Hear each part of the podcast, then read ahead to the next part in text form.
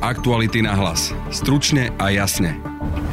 Kým politici diskutujú, či je potrebný lockdown alebo celoplošné testovanie, niektoré reštaurácie či fitness centra sa na protest plánujú otvoriť. Oznámili to práve v deň, keď sa vedci postavili na tlačovku s alarmujúcimi číslami, žiadajú sprísnenie opatrení, Budete počuť rozhovor s koordinátorom iniciatívy Veda pomáha Richardom Kolárom. Tá situácia na Slovensku je momentálne v princípe najhoršia v histórii Slovenska z epidemiologického hľadiska. Čaká nás naozaj zlá situácia, špeciálne počas Vianočných sviatkov. Poradí nám aj čo robiť, aby sme na Vianoce neohrozili svojich blízkych, aj ako by mohli fungovať lyžovačky. Minister dopravy a cestovného ruchu Andrej Doležal zo Sme rodina bojuje za otvorené strediska. Podmienený prístup do strediska s negatívnym testom je sprísňovanie opatrení, Popri minulotýždňovom zadržaní Jaroslava Haščáka z Penty alebo bývalého policajného prezidenta Milana Lučanského sme zanedbali ďalšiu dôležitú tému – klímu. Požiadavky viac ako 120 tisíc podpísaných pod online petíciou prerokuje parlament. Dnes nám o tom viac povedia Jakub Hrbáň a Michal Sabo z iniciatívy Klíma ťa potrebuje.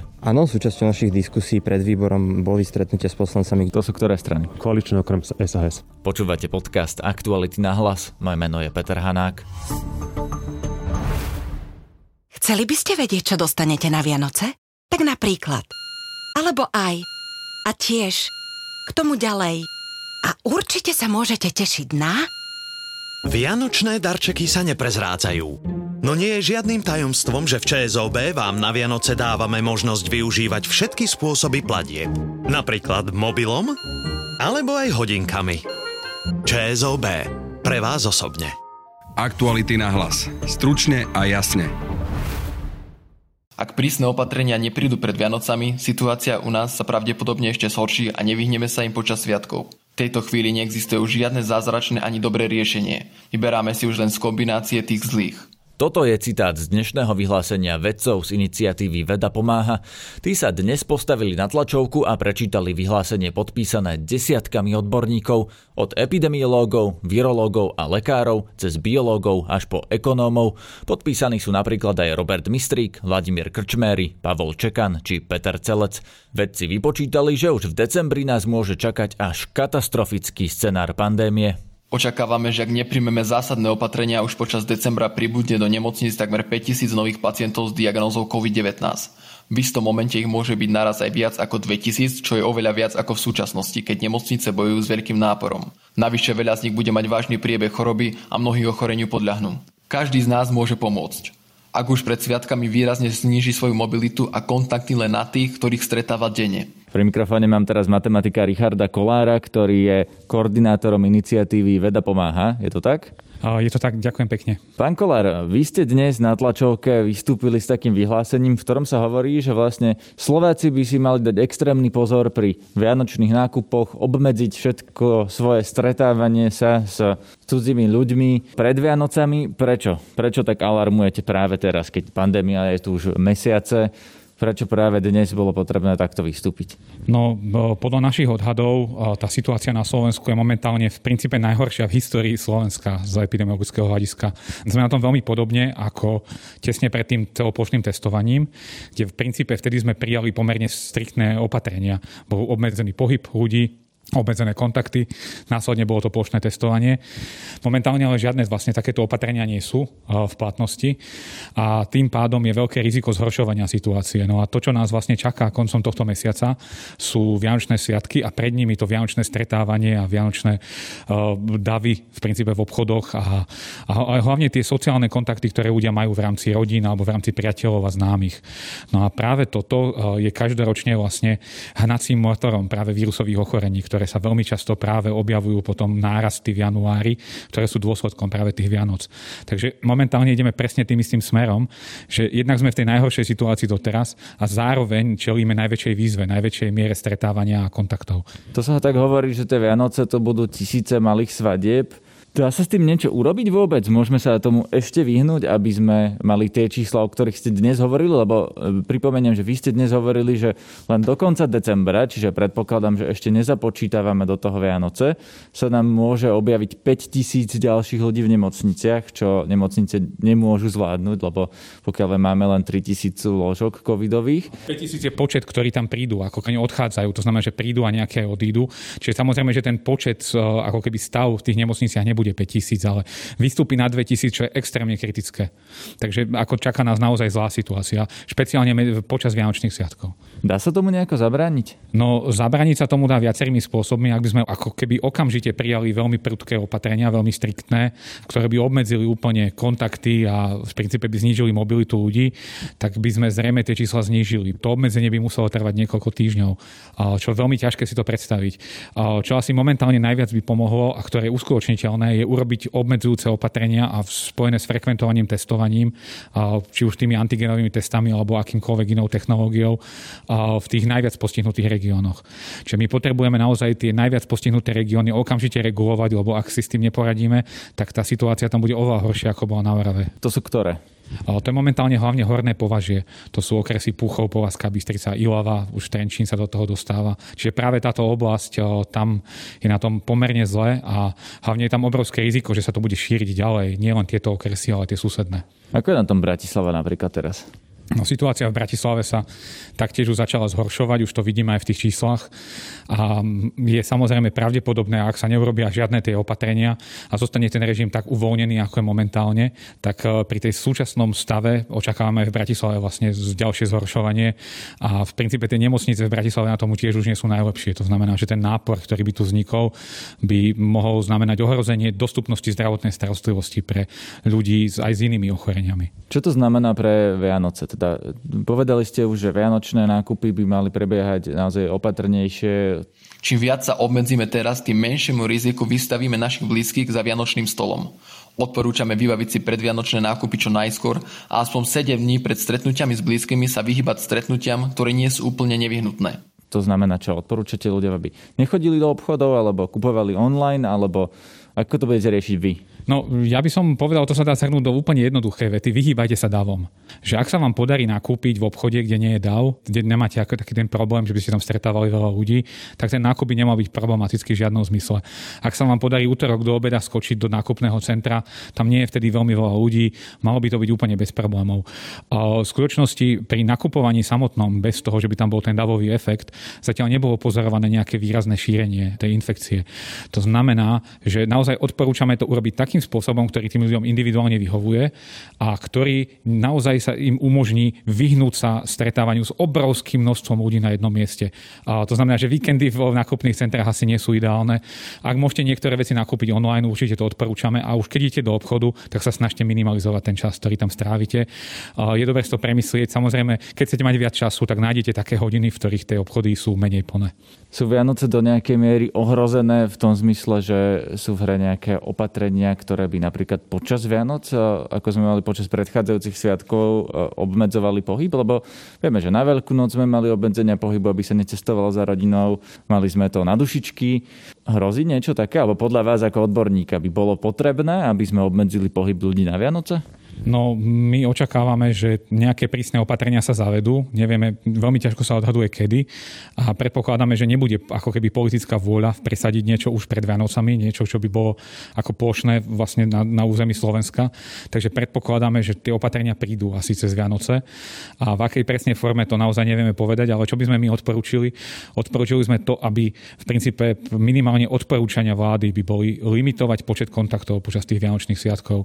To znamená, že to neznamená, že sa nemáte stretnúť so svojou rodinou alebo že by tí ľudia mali sa vyhýbať úplne kontaktom s druhými ľuďmi, ale s blízkou rodinou a podobne môžete byť aj dlho, môžete byť ten týždeň alebo dva, ja neviem, ako dlho to už to obdobie bude trvať, bez problémov. Vytvorte si svoju skupinu ľudí, s ktorými sa stretávate, ale nestretávate sa s ďalšími. Neprepájate tie skupiny.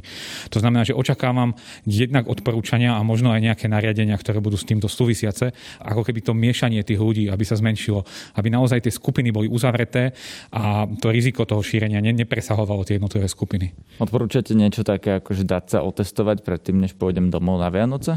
No to je veľmi komplikovaná otázka, lebo máme 5 miliónov obyvateľov a testovacia kapacita je pomerne malá. Keby som teraz povedal, že všetci sa chodíte dať otestovať, tak vznikne obrovský nával práve na tých testovacích miestach.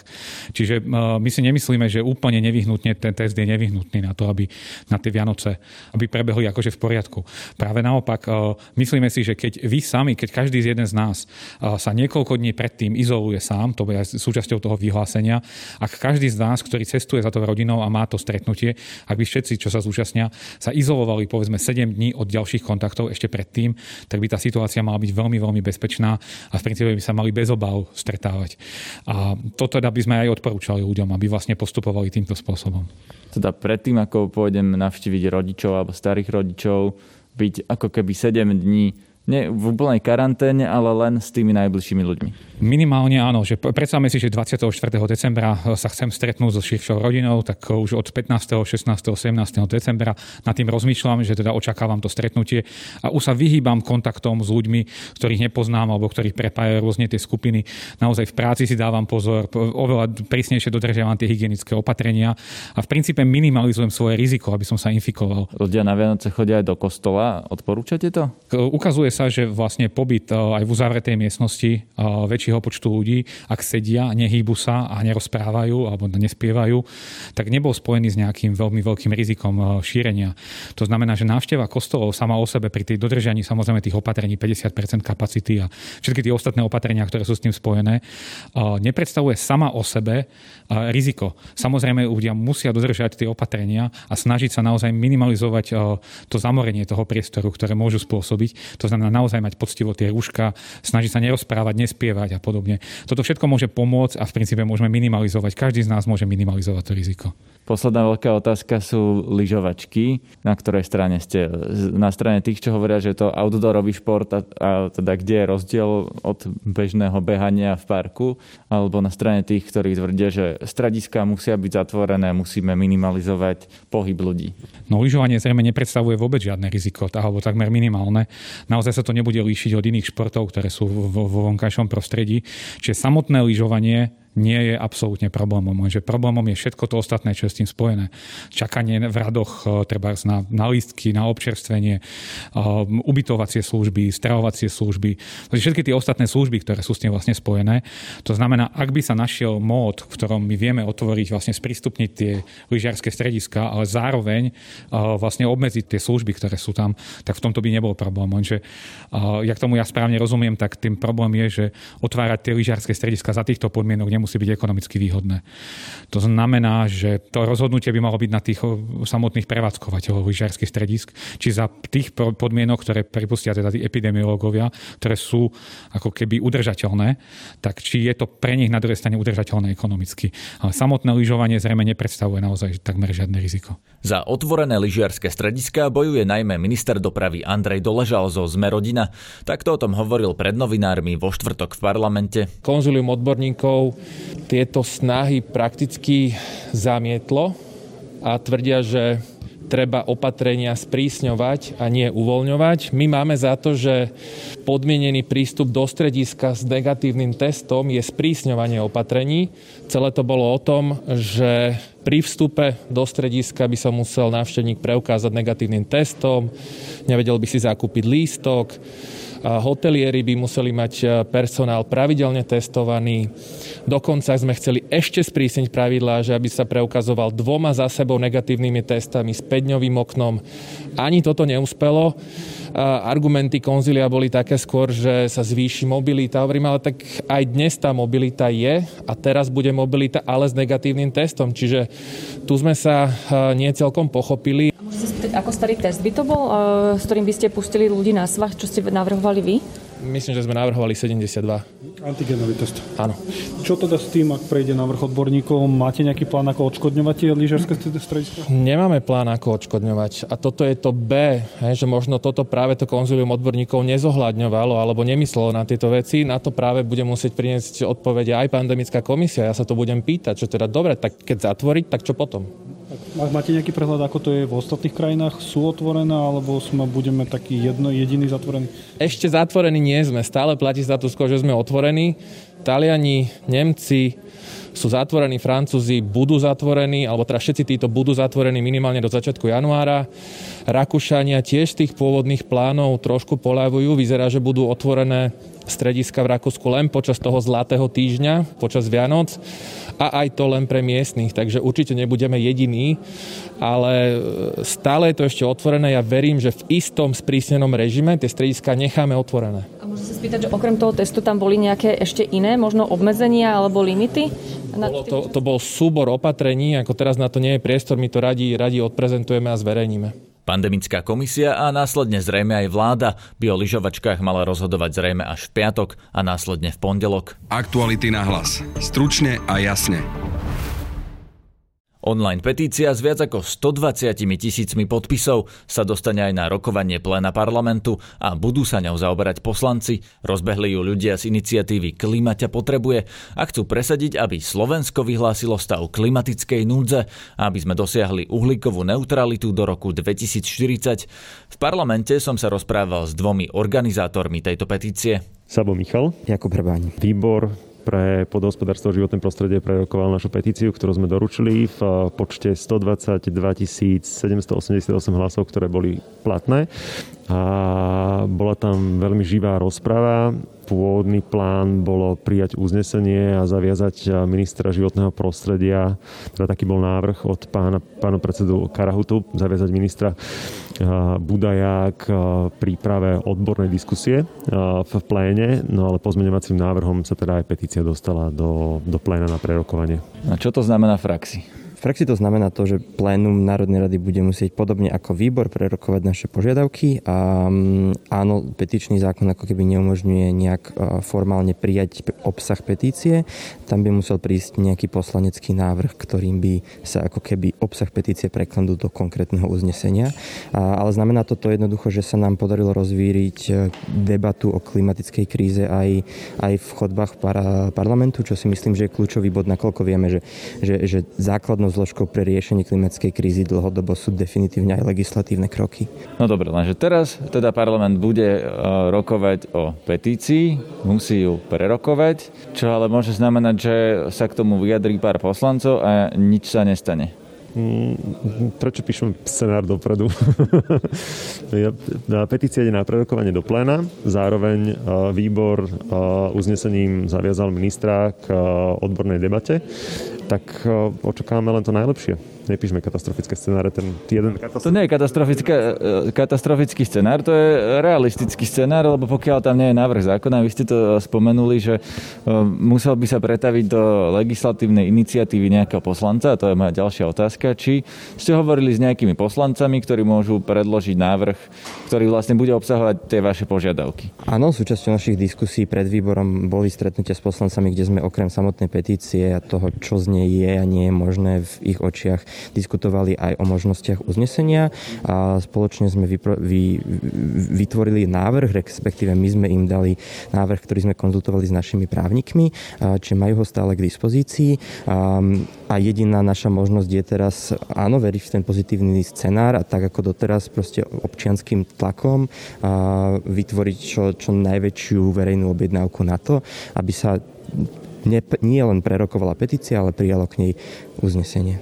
No ale na to, aby sa niečo reálne zmenilo, potrebujete asi zákon, nie len uznesenie. A preto sa pýtam, či ste s nejakým konkrétnym poslancom alebo s nejakou konkrétnou stranou o tom hovorili, či by vám to jednoducho si to adoptovali, tú vašu myšlienku, dali ju do formy zákona a presadili napríklad obmedzenie emisí CO2 do termínu, ktorý požadujete vy? A ono, takýto zákon by si samozrejme pri, pri, vyžadoval trošku rozsiahlejšiu prípravu. My veríme, že, že ak by bolo prijaté uznesenie, ktoré by zrk, ak aj len deklaratórne, ktoré by zrkadlilo našu petíciu, tak je to ako keby nejaký základný rámec a, a definitívne sa nám podarilo identifikovať poslancov v Národnej rade, ktorí sa tejto téme chcú intenzívnejšie venovať a, a aj petíciu vnímajú do určitej miery ako, ako objednávku, ktorú sa môžu snažiť naplňať. A momentálne sme ale akože nediskutovali na tom, že či, či, o tom, že či budeme na nich tlačiť, aby pripravovali nejakú rozsiahlejšiu iniciatívu, ale pri všetkých stretnutiach aj s ministrom Budajom toto padlo ako, ako ambícia, ktorú proste si uvedomujú, že treba robiť. Dodám iba, že sme komunikovali po tom, čo sme odovzdali petíciu s tromi stranami, ktoré sa pred voľbami zaviazali k odvážnym klimatickým cieľom. To je jedna vec. To sú ktoré strany? Koaličné okrem SAS. A druhá vec, tá podstatná, že jedna z požiadaviek petície je, aby všetky zákony a všetky legislatívy, ktoré budú príjmané v budúcnosti, boli podriadené klimatickým cieľom. No a tá vaša hlavná požiadavka, ak tomu správne rozumiem, je, aby sa na Slovensku vyhlásil akýsi stav klimatickej núdze, ktorý by čo znamenal v praxi? Praxi by znamenal, akože ono sa to ťažko hovorí, ale de facto nič. Aj z príkladov iných krajín, najnovšie teda Nový Zeland, ktorý má o tom hlasovať, tuším, že zajtra v parlamente, jednoducho uh, otvorene hovoria o tom, že takýto krok uh, ako keby nie je zadefinovaný zatiaľ v žiadnom legislatívnom rámci, čiže nie je to nič iné než deklarácia, signál. Hej. Na čo je to potom dobré vyhlasovať stav klimatickej núdze, ak to nie je nič iné ako deklarácia a signál? Pre mňa to je o tom, že jednoducho e, ako keby je to, je to práve ten signál, lebo v takom stave sa nachádzame. Je to tak trošku ako keď potrebujete pomoc, zavolali ste sanitku a zrazu počujete sirénu alebo vidíte svetla a viete, že sa blíži pomoc. Jednoducho tento krok je nesmierne dôležitý a oboch smeroch. Pre aktivistov a už zainteresovanú verejnosť, aby, aby vedeli, že politici to riešia a pre tých, ktorí tomuto problému ešte plne nerozumejú, aby si uvedomili, že tu je. No ale ak tá sanitka nepríde, ak v nej nie je ten lekár a teda nie je tam niekto, kto to vyrieši tým, že naozaj zastavíme emisie CO2 alebo tie ďalšie kroky, čo potom? Stačí to? Je tam ďalší bod našej petície, ktorým požadujeme vytvorenie jasnej stratégie ako Slovensko bude sa odkláňať od e, emisí skleníkových plynov. A to je aká stratégia? To kedy, čo by sme mali urobiť? Táto stratégia zatiaľ to ešte neexistuje, je len veľmi vágný dokument. Čiže my požadujeme veľmi jasné ciele, stanovenie, kedy, ako, čo budeme robiť, dokedy vypneme. Jednoducho absolútne jasná stratégia, presne definovaná. A tu vy máte. No my nie sme zákonodárci. Tu, tu my nemáme. Tu nemajú viac menej žiadne neziskové organizácie. Mnohé z nich predkladajú riešenia, ktoré vieme, že sú dostupné, ale jednoducho základom tejto stratégie bola naozaj že dôkladná analýza oblastí, ktoré momentálne produkujú najväčšie množstvo skleníkových plynov na Slovensku a, a, a, a, a identifikovanie ako keby možných prvých, druhých, tretích krokov v jednotlivých oblastiach, ktoré vieme transformovať. Tam sa bavíme o transformácii dopravy, transformácii priemyslu a to je presne o tom, že OK, tak máme tu niečo, do čoho stále investujeme, toto niečo škodí životnému prostrediu, musíme to odkloniť, kam to odkloníme, čo sa stane s tými ľuďmi, ktorí sú toho súčasťou. Ale toto si naozaj vyžaduje ako keby nie len ekologické dáta, ale ekonomické dáta. Na to jednoducho neziskový sektor na Slovensku nemá kapacitu a je to práve zodpovednosť predmetných ministerstiev, už nie len minister ministerstiev, aby takúto analýzu a následne stratégiu toho, ako s tými dátami pracovať, pripravili. Moja posledná otázka bude smerovaná k tomu, že v rámci tých protestov za klímu sa hovorili také až alarmujúce hesla, že máme len posledných 10 rokov, ak to nestihneme teraz, už potom to bude nezvratné a bude neskoro.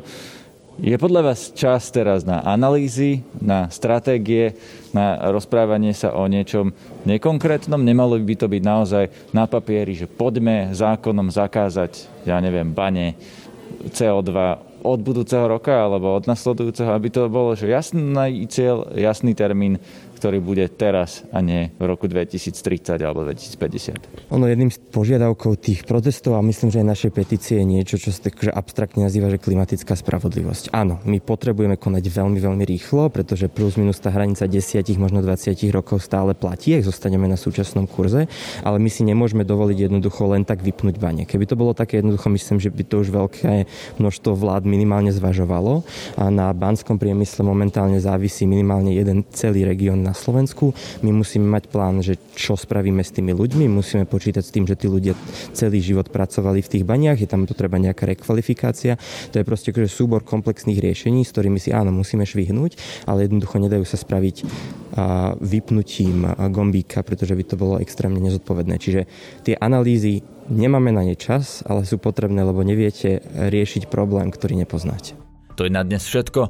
Pustite si aj našu reláciu na rovinu, dnes s hostom Jaroslavom Spišiakom, jediným ex-prezidentom policie za posledných 10 rokov, ktorý neskončil vo väzbe a dnes radí ministrovi vnútra, píše reformu policie a je v komisii na výber nového policajného prezidenta. Video rozhovor nájdete už teraz na webe Aktuality.sk a relácia bude zajtra dostupná aj ako podcast. Na dnešnom podcaste sa podielali Matej Ohrablo a Adam Oleš. Zdraví vás Peter Hanák. Aktuality na hlas. Stručne a jasne.